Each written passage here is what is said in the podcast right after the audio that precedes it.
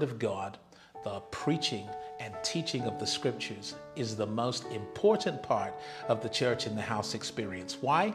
Because faith comes by hearing, and hearing by the Word of God.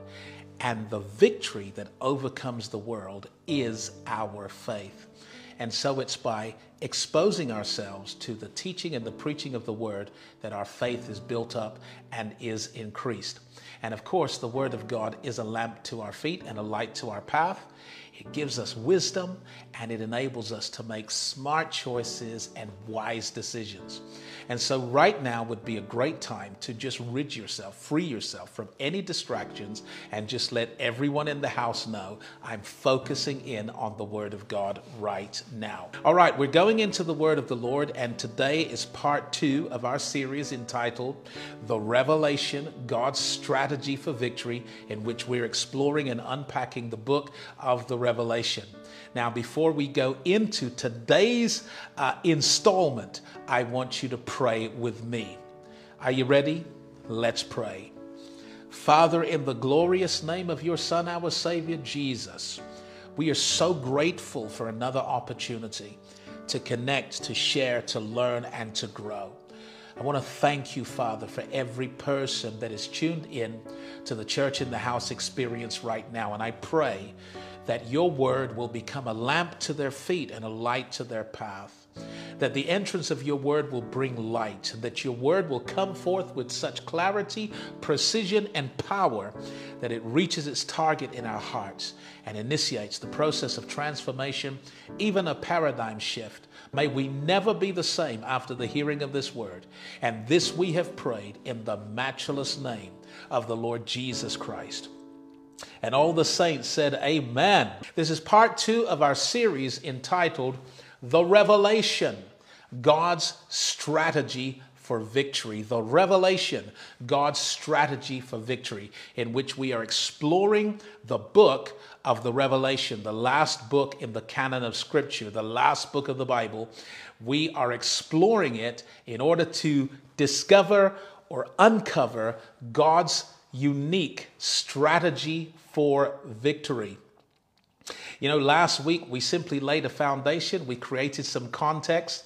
I wanted to make it quite clear that we were not studying Revelation in order to uh, arrive at a strict interpretation, but rather we are studying Revelation uh, and we are looking for its implications and its application to our situation today and I mean our collective situation in the world right now a global pandemic, the lockdowns, the economic fallout, the psychological fallout, all of the things that we're seeing, the political fallout.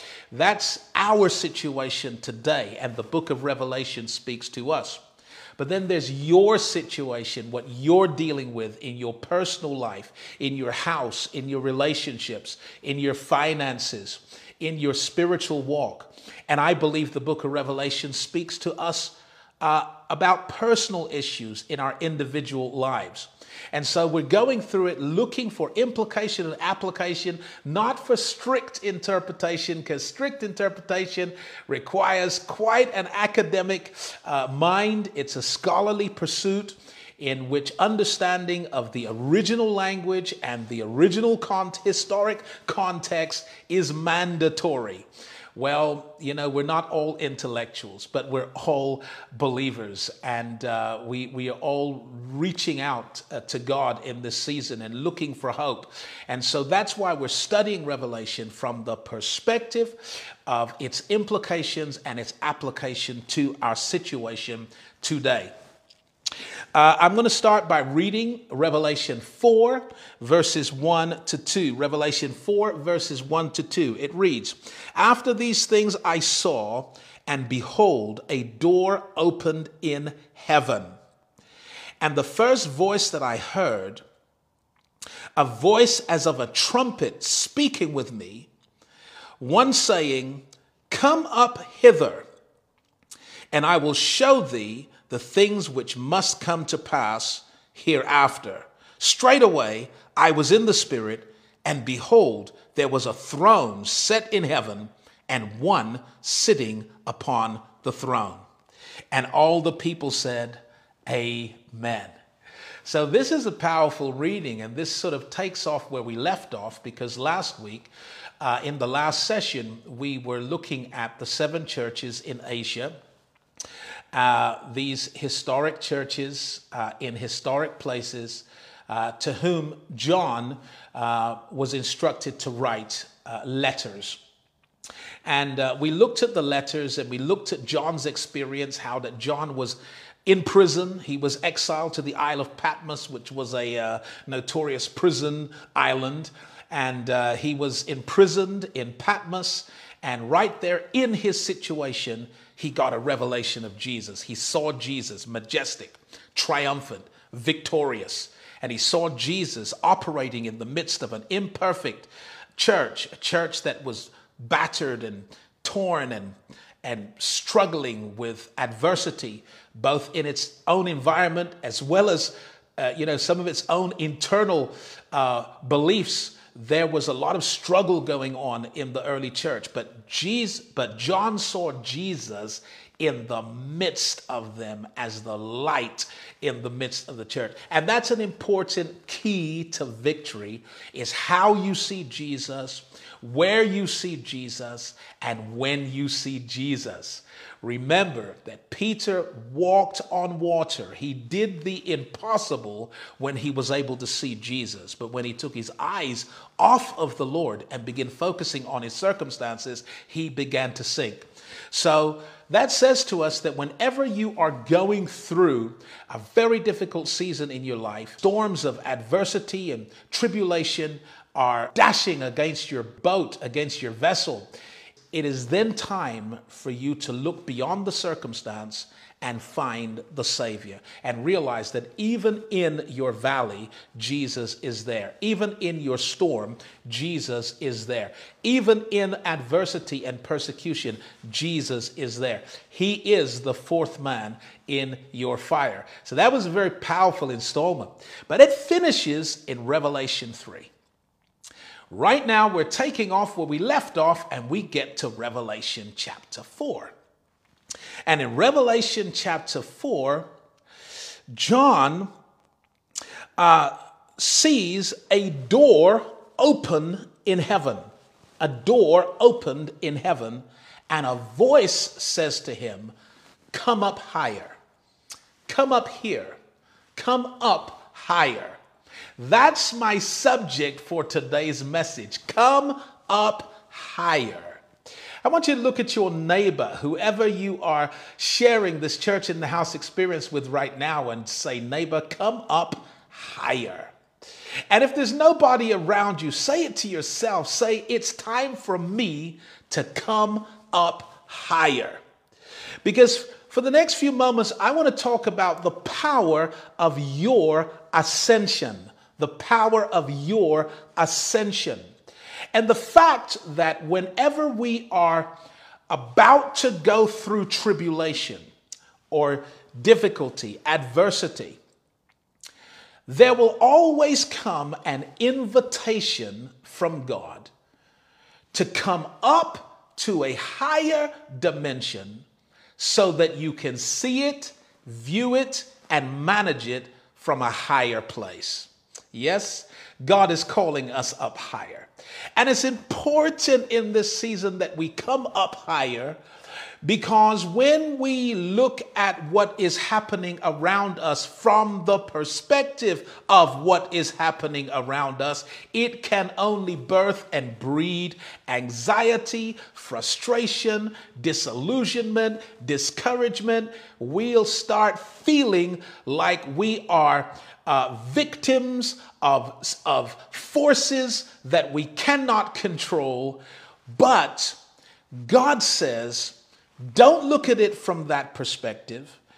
I want you to come up higher so you can see it from a higher perspective. Now, coming up higher is an important theme for believers today. Changing your perspective is an important theme for believers today. And taking your seat in the heavenlies, assuming the position that Christ purchased for you so that you can see your circumstance from the heavenly perspective, this is an important theme today. You know, I'm reminded of the second psalm the second psalm says, Why did the heathen rage and the people imagine a vain thing? The kings and the rulers of the world had set themselves against the Lord and against his anointed, against the Lord and against his Christ. But then it says, He who sits in the heavens shall laugh. He who sits in the heavens shall laugh. The Lord shall have them in derision. You know, as a young Christian, when I first read that psalm, I thought it meant that God, who sits in the heavens, will look at the conspiracies of men against his purposes and laugh. Until I begin to read the New Testament and I begin to understand that when Christ rose from the grave, we rose with him. When he ascended into the heavens, we ascended with him. And he has made us to sit with him in heavenly places so that we are likewise, while we are physically in the world, we are spiritually seated in heavenly places. And the Bible says, He who sits in the heavens will laugh. And so that's us. That's us that understand our position and our privilege in Christ. We are sitting in heavenly places even though we are walking on the earth. We have dual citizenship. How many of you know that? We, are, we have dual citizenship right now, and we are quite amphibious in the sense that we live in two worlds at the same time. We live in a dimension called heaven, and we operate in a dimension called earth and from that heavenly perspective, we can literally laugh at every conspiracy against our destiny. Now, this is not a comedy set right now, but I dare you to look at whatever the devil is trying to do in your life. Look at it from your heavenly position, from your invincible place, from your omnipotent place, and just laugh and say, Devil, you don't stand a chance. Whatever it is that is trying to block my blessing, whatever it is that's trying to prohibit my purpose, whatever it is that seeks to destroy my destiny, it doesn't stand a chance because I'm sitting in those heavenly places and I am looking at this from another perspective. This, my friends, is what faith looks like in adversity. It looks like someone physically going through, but psychologically in control. And I pray that that level of faith hits you right now. I pray that level of faith infuses your soul because we need it in this hour. Now, I wish I could tell you what shop you could go and buy it in. I wish I could, I, I wish I could tell you where you could go and get that kind of faith uh, you know, and just kind of buy it or, or, or trade something for it. But that's not how it works. That kind of faith comes by, get ready for it, a personal revelation. That's right, revelation. Look at this, this great word again. The last book of the Bible is called the Revelation. Why is it called the Revelation? It's called the Revelation because in the end times, and as we approach the end of the age, it is more important that you can see through spiritual eyes than it is uh, that you have this or you have that. Uh, or, or to worry about what you don't have and who's not for you and who's with you. It's much more important that you see something.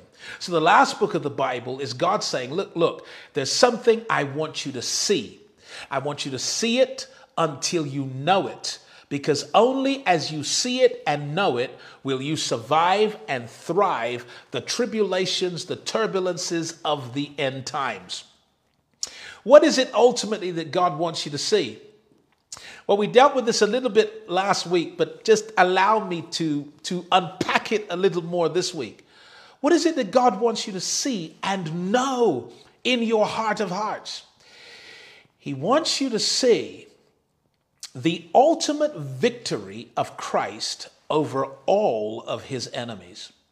He wants you to see and know that there will be an ultimate triumph of good over evil. He wants you to know that every evil device, system, scheme, mechanism that has ever been created against humanity, it will be defeated, dismantled, and destroyed by the power of the Lamb of God.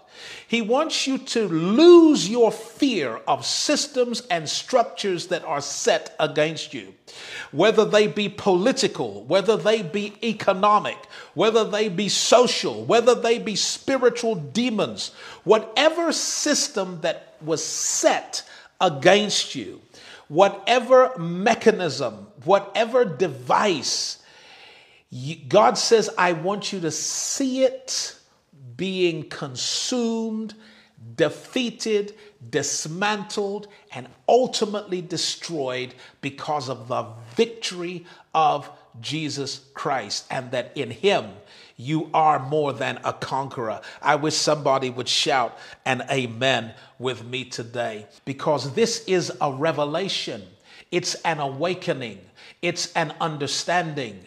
It's an epiphany. No one can take it away from you once you get it, once you've got it, once you know in your heart of hearts that good will ultimately triumph over evil, that love will ultimately triumph over hate, that every enemy of Christ, including death itself, will be consumed and defeated. The Bible says he must reign until all of his enemies are under his feet. And you know, in the ancient world, when you put your foot on the neck of your enemy, it means that you have totally defeated that enemy, and that enemy is at your complete control. The Bible teaches that Christ will put his foot on the head of the serpent and literally conquer all of his enemies. You have to see it, you have to know it, because because the courage to continue comes from your, your, your vision of the, of the end from the beginning. If you can see the end from the beginning, you will find the courage to continue. So that's why the last book in the Bible is about the end from the beginning. The voice said, John, come up higher. I want to show you the things that are going to come to pass hereafter. I want to show you some things because the level you've been living on, all you can see is political turmoil, tyranny, persecution, affliction, lack, struggle, you that's all you can see on the level that you're living. But John, come up higher because I want to show you some things that you can't see on that level. You have to get in the spirit so you can see on another level. That, my friends, is what is called revelation. When you get a revelation of God's purpose and of God's plan and of God's power, you are now viewing your life from another perspective and you're viewing the circumstance from another perspective. So, permit me to dive in even further. I never preach a long sermon, it's the introduction that takes all the time, and we're just about to conclude the introduction and start to go into this message. Come up higher. That's what the Holy Spirit is saying to you right now. And, and I even sense as, as I'm ministering uh, now, that, that someone in, in some part of the world uh, is in dire need of this word now because when you look around you, it is so dark and it feels so impossible. And God wants you to know that it only looks and feels that way from your perspective. From a higher perspective, there is an opportunity in the crisis that, that, that is bigger than anything you've ever known.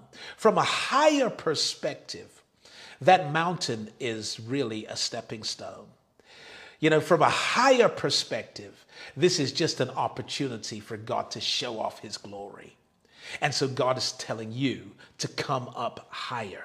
Leave that lower, fleshy level of thinking on the ground and come up to a new way of, of viewing and seeing your circumstance. Woo! Somebody shout glory. Now, I want you to notice the first thing that John sees when he comes up through the door of revelation into the heavenlies. The first thing he sees is a throne. It's not just a throne, it is the throne. He sees the throne of God. And there are a few Old Testament prophets that had the privilege of seeing the throne of God. Ezekiel is one of them. Isaiah is one of them. Isaiah said, In the year that King Uzziah died, I saw the Lord high and lifted up, sitting on his throne, and his train filled the temple. I saw the seraphims. I saw the glory and the majesty of his reign, of his authority. Ezekiel describes the throne of God also. But John, when he was caught up, when he ascended and went through the door, went to the higher level, the first thing he saw was the throne. Child of God, the first thing you need to see in your higher consciousness, in your elevated consciousness, in your revelatory consciousness, is the throne of the living God. It's the first thing you need to see. Now, I'm not talking about seeing it with your imagination, but seeing it with your understanding. Because when John saw the throne, he suddenly realized that the Roman Empire is not in control, that the Caesars do not rule, that the procurators they do not rule, that the governors of the regions, they are not in charge. He suddenly realized that the people who imprisoned him in the Isle of Patmos, they are not in charge. When you see the throne, you are seeing the symbol of God's sovereignty the symbol of his sovereignty. His sovereignty means that his word is final. It means that where his word is, there is power. It means that what he decides, it is done. And so when you see the throne, you realize that actually God is yet in control. It is the first revelation that you have to have before you go through tribulation, or if you're in a tribulation, you need a revelation of the sovereignty of God, that God is in control. He saw the throne, and he saw one sitting on the throne. And the one who was sitting on the throne was too beautiful to describe. He was too glorious to, to, uh, to, to gaze upon. He was too bright. He was just magnificent. He was awesome. And he knew that God was reigning and that he was reigning not just in the heavens, but that his reign uh, was in the earth, that, that his kingdom would eventually reign over all the earth. He could see it. And then a few more things happened. He saw in the right hand of him who sat on the throne a scroll. Now, a scroll was a book. A scroll is a book. It was a book to the ancient world. They didn't do books like how we do books, they did scrolls on parchment or on leather. Uh, and he saw a scroll in his right hand. And the Bible said that it had writing on it outside and inside. It had writing on the outside and on the inside. But it was sealed with seven seals. There were seven seals of a closed book, seven seals locking up the scroll. But locking up what specifically? Because the scroll has writing on the outside but it also has writing on the inside. And because it's locked up, you can see what's on the outside, but you cannot see what's on the inside. I'm going to say that again. Because the scroll is locked up, you can see what's on the outside, but you cannot see what's on the inside because it's locked up. And there was weeping. There was weeping because no one was worthy to loose the seals and unveil the mystery of God that is on the inside of the scrolls. And then as you read on, a voice says, Don't weep anymore, because one is worthy to loose the seals and open the scroll. And that one is called the Lion of Judah. And he is called the Lamb of God. He is a lion and he's a lamb. Oh, God, help me now. I was hoping that I would only be going for half an hour, but you all got me wound up. The lamb, the lion of Judah. These are all titles that properly belong to Christ. He is worthy. He is worthy because of his sinless life, because of his vicarious death, because of his glorious resurrection. He is worthy to unloose the seals on, on this scroll. And of course, unloosing the seals means that what, what was on the inside, we can now read. We couldn't read what was inside, we could only see what was outside. Can I pause a minute to tell you that many people read the Bible? Okay? Many people read the Bible. And very often, what we are seeing is what's on the outside. We're seeing uh, the story, we're seeing the text, we're seeing the circumstance, the situation. But the word of God is line upon line, precept upon precept, here a little, there a little, it's layered. And so, and so there's not just the Bible that we can read on the outside, but there's the revelation that's contained on the inside. Because, see, on the inside of this scroll was ultimately the how. Oh my, let me, let me say it again the how. On the outside is the what, but on the inside is the how. I'm going to say that again. On the outside is the what. What what will God do? What will the end be? Well, we know what the end will be. Now, we know we can read it. The end is that good triumphs over evil. The lamb triumphs over the beast. God gets what he intended to get when he made man in the first place. Uh, God's purposes are established. The devil is defeated, ends up in the lake of fire. We know what, but what we didn't know was how. How is God going to um, dismantle the, the systemic evils that have enslaved humanity? Uh, since the fall of man. How is God going to wind it up? That was not clear. And let's be honest. Let's be real and let's be honest. Sometimes you know what God's going to do in your life, you just don't know how. Like, God, I, I know you're going to bless me, I just don't know how. I know you're going to deliver me, I just don't know how. I know that things are going to be all right, but I just can't see how. That's your book it's closed. You can see what's written on the outside, but you can't see what's written on the inside.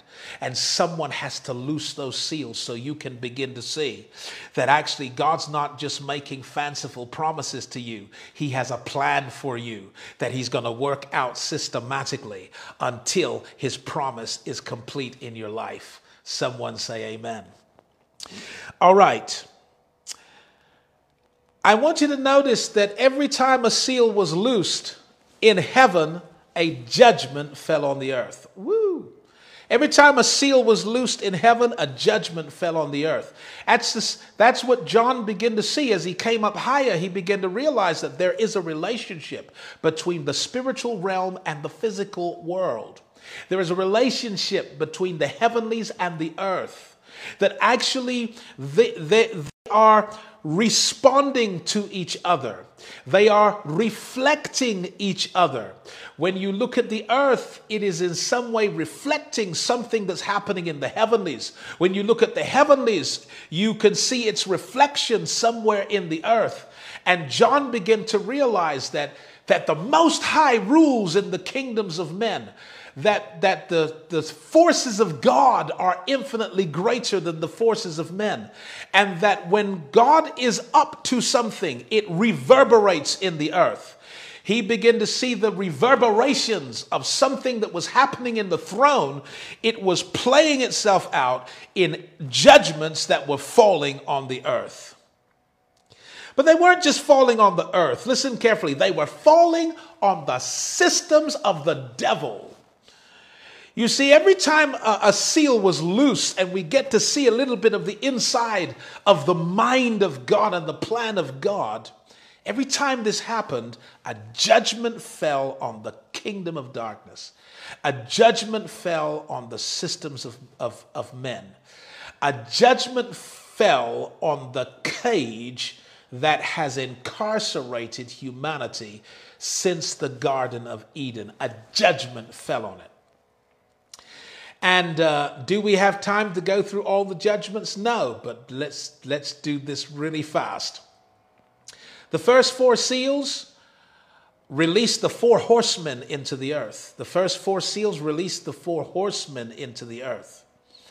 The first rider, at first glance, looks like Christ, but at second glance and with greater inspection, is definitely an antichrist.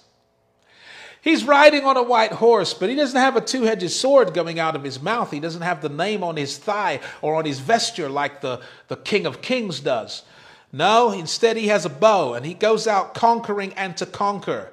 He comes as a savior. He says peace and safety. He comes to, to try to conquer politically the nations of the world. But immediately following him is a red horse of war. Immediately following him, there is a black horse representing famine. Immediately following him, there is a pale horse representing death. And so this is a this is a prophetic way of saying that political greed political greed always leads to war which then leads to famine which leads to death and I don't think I need to prove that fact. I think a casual study of history will explain where recessions come from. A, a, casual study of history will explain what happens when political greed grips the imagination of a tyrant or a dictator. They go out conquering and to conquer.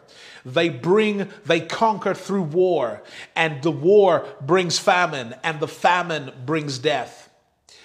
Well, that's, that's actually true for virtually every generation and in every location where greed has been allowed to conquer uh, and has gone about conquering. Well, we, we see these things happening. And this is more of a description of why the world is the way that it is. It's more of a uh, description of, of what has happened to us as humanity, how greed has generated war, how war has gener- and strife has generated poverty, and how poverty has uh, generated premature death. That is the condition uh, of the world. But in your personal life, there are your own horsemen. There is the own analysis of how you got to where you are. But what we begin to see as the seals begin to open more and more, this just gets so fascinating as the seals begin to open. When we get to the fifth seal, all the prayers of all the saints are all being mixed together in a bowl. Oh my God, I wish I had time. You know, uh, as the seals are being unleashed, we get a description of what has happened to us and why we are where we are. But when we get to that fifth seal, we start to see that every prayer that has ever been prayed to God for justice um, is actually stored up by God and is being mixed up to become one prayer. So when you're praying for justice and when you're praying for uh, for the breakthrough and you're praying for the blessing, you are not praying by yourself. Oh no, God is mixing my prayers with your prayers. He's mixing your your ancestors' prayers with your prayers. He is literally mixing Every prayer that has ever been prayed for justice, he says, I'm going to pour it out on a generation. Woo! And I tell you what I sense right now. I sense that we are the generation that is about to experience the answers to thousands and millions of prayers that have been prayed over thousands of years because they've been stored up by God. And we are in that time now when we are seeing the systematic dismantling of the enemy's systems and kingdoms. But see, for you personally, God will unite other prayers and the, the power of the prayer shield around you is going to create a phenomenon. All right, get ready for this. I'm going to I'm going to jump into this real quickly. Watch this. Revelation 7, verse 3. Let me read it out to you. Revelation 7, verse 3 says, Hurt not the earth, neither the sea, nor the trees, till we have sealed the servants of our God on their foreheads. Oh, hold on now. When we got to that sixth seal, there were judgments that were about to be released on the earth, but God said, Wait, wait, wait. Do not hurt anything until we have sealed all of my servants. That's talking about divine protection. And I want you to know that there is a hedge round about you. The reason that you have survived, the reason that you are living, the reason that you are listening is because God has an invisible force field, a hedge around you that is protecting your destiny and purpose. And the only time it will ever be lifted is when your assignment is completed, your time is up, and God will simply transition you and relocate you into that heavenly place. But while you still have purpose and destiny in this world, there is a force field, a hedge of protection around you that no devil can penetrate, no conspiracy can corrupt. There is nothing the devil can do about your destiny. And if you believe it, you need to be screaming in your soul. There is literally nothing the devil can do about your destiny. It is really in your hands. There's things you can do, but there's nothing the devil can do about your destiny. You know why? Because in the midst of this tribulation, you are sealed. You are sealed. Somebody said, Oh, Bishop, I need more scripture. I, I, I see all the metaphors, I see all the prophetic picture language. So I'm just going to give you a few more scriptures before I pray with you right now. I want to tell you something that in every case where judgment wound up an age and created a new day, in every biblical case, because there have been many end times in the Bible, you know, the, the flood of Noah was an end time. The, the Passover uh, in Egypt was an end time. There are many end times in the Bible, the end of a time. And I want to say to you that we are in an end time. There's an end of the, of the age, an end of the system. And we're seeing it dismantle right now. We're seeing it fall in so many ways. Uh, and yet there's also an end of a time for you. Perhaps it's been your time of struggle, your time of tribulation, your time of persecution, your time of poverty and affliction. I prophesy to you that that age will come to an end and a new day will dawn in your life. But every time in the Bible that there is a judgment that collapses the old and introduces the new, there is always the protection and the provision from God for people of faith. We saw this in the day of Noah. In the day of Noah, God said, Noah, build an ark. Build an ark of gopher wood, pitch it inside and out. Get into the ark, bring the animals into the ark. Stay in the ark, and you will find safety in the ark. Now, I want to tell you, the ark was, was not I don't think the ark was a pleasant place to be. I don't think it looked nice. I don't think it smelt nice. I think it's very difficult to live in any enclosed space with a lot of animals. But this was Noah's experience, and he was in that ark. And no matter how difficult it was on the inside, it was infinitely better than anything on the outside. Woo! And so Noah was safe in that place that God had prepared for him. And so he, he saw the judgments on the world, but the judgment did not consume him. The flood came, but it did not drown him. The same happened in Egypt on the night of the Passover. He said, Death will pass through this land, and every firstborn is going to die. But you, to you that fear my name, and to you that love my name, he says, You will put the blood of a lamb upon the doorposts and the lintels of your house. And when I see the blood, I will pass over you. Israel was protected in that situation. And the truth is that God has ways of protecting you and preserving you. And I want to pray for those of you right now who are going through your own great tribulation. Uh, and I want to pray for you that you will begin to experience the protection of God, both protecting your mind, protecting your heart, protecting your life, protecting your livelihood, and protecting your legacy. And if you believe that God is able to protect you, even in this global pandemic and even in the fallout that is economic and psychological, that God is able to protect you, then throw your hands up right now wherever you are. Lift your hand up to God and pray with me.